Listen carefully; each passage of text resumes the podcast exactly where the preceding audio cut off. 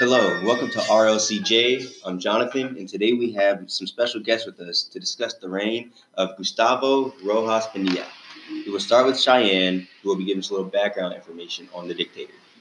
Gustavo was born on March 12, 1900, and died on December 17, 1975. He was a soldier in the military, he was a civil engineer, and a Colombian politician who won the presidency of Colombia in July of 1953 to May 10, 1957. Thank you, Cheyenne. Now, now we're going to go to Raquel, who's going to give us a little background information on his rise to power. So Gustavo became a dictator because he was chosen as a Cuban leader, and he also promised them that they'll have peace, liberty, and justice. He was also chosen to be a conservative dictator who was promoted by the dictator Laureano Gomez, who eventually became assassinated all because he wanted to take over. So basically, he became violent with it, and that's when his reputation went straight to the left.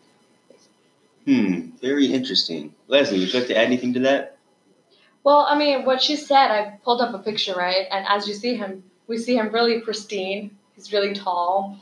He's an old man wearing a cap, a soldier's cap, and in all his pictures that like I, I, I have that I found, he gives like this this stern face. So just opinion based, I mean, I this was not like a man who you're not supposed to fool with because I'm pretty sure he he was mean because he looks really mean in his pictures. And then um, going to uh, some facts that I, I looked up were that um, uh, how can I say this? Um, dang.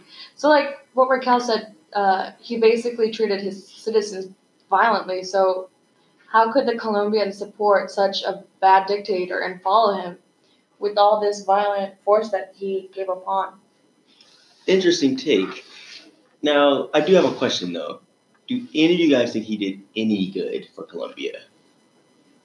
Um, the one thing I say he did do good is that he took down Lorena Gomez because, if I'm not mistaken, from what I read, his citizens had a problem with him. So I'm guessing now that Lauren, I mean Pinilla, Gustavo Pinilla, whatever his name is, became dictator. That's when you know they actually rooted for him because the old dictator been taken down. So I guess they wanted a new one, and based on what he promised them. Ah, so he was. So they liked him because he replaced the old bad guy. Yeah. But he turned out to be the new bad guy. Pretty much. Got you. Leslie, anything to add to that? Um, you know, he was a dictator of Colombia. Um, the population over there is uh, big, and, and like I said, how could they like support such a evil man? You know, I, I don't see nothing good in him. I don't see nothing good in dictators, and I'm just shocked that nobody decided to uh, revolt against him when he was in his pre- uh, presidency. Because yeah. Hmm, interesting. So why do you think they didn't revolt? Um, well, I mean, like like it's like I said before, he was violent. He was so probably he had a gun in their mouths once they said, "Hey, I'm a revolt against you." I don't know. Um, it's, it's crazy, you know. Hmm. And when did his reign end? When, when, Um, what I said before, it was May 10th, 1957. Mm, 1957. So it was recent. It wasn't a long. It wasn't like 300 years ago. It's actually recent. Yes, it was. You know, going back to sorry, Cheyenne. Going back to um, uh, Gustavo Rojas, we learned that he was a military. That he was in the military, right? Right. And so, uh, he was a soldier and he was a civil engineer, and he was into the Colombian uh, politics. So this man, he was smart. So he knew what he was doing. Right. Um, but imperialism usually starts with uh, um,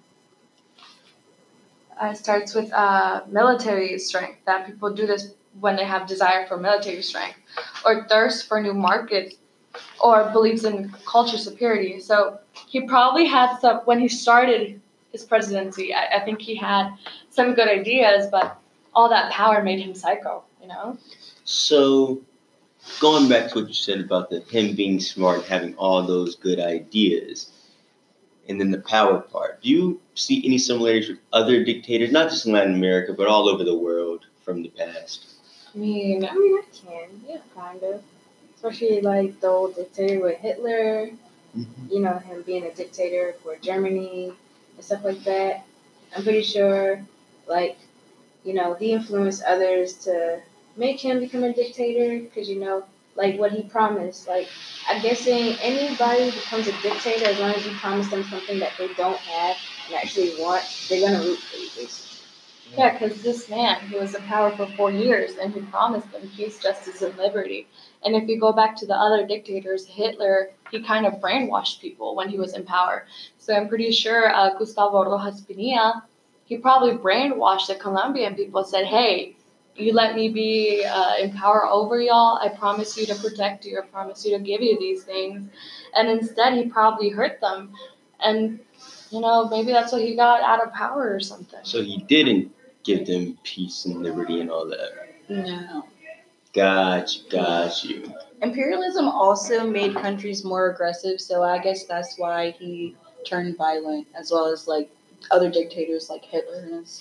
Is it possible that U.S. imperialism might have, hmm, how do I put this? That it might have scared the Colombians, so they need they think they thought they needed somebody that was strong and militant, so that's why they let him rise to power. Is that possible? I mean, he was a military person, so he knew he knew how to apply force and how to Right. to So is people that do maybe this. maybe U.S. imperialism scared the Colombians, and that's why they let him rise to power because he, he knew how to use force. He could protect them from the U.S. and other countries that wanted. Probably, and like like I said, brainwash people, and not many people have money to to go against the presidency, so they pretty much uh, listen to them and follow what they said.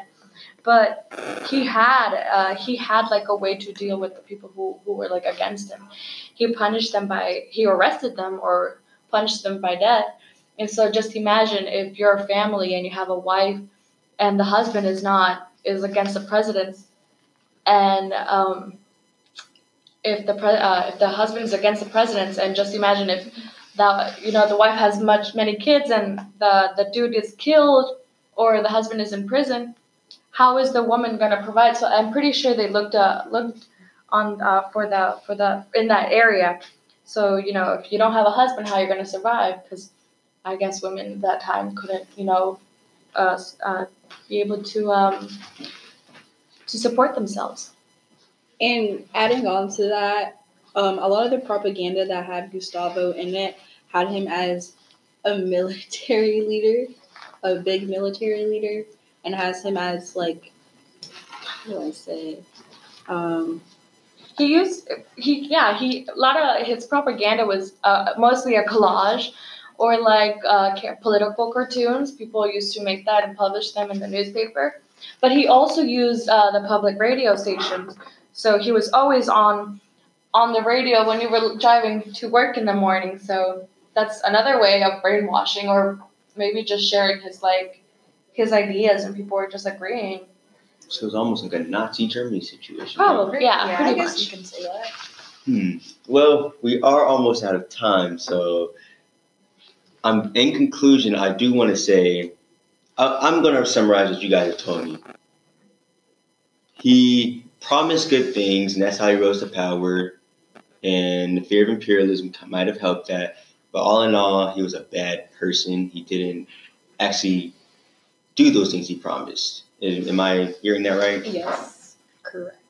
All right. Well, thank you guys for your time, and um, yes, we will be back in shortly to discuss Donald Trump. Thank you for tuning in to RLJC.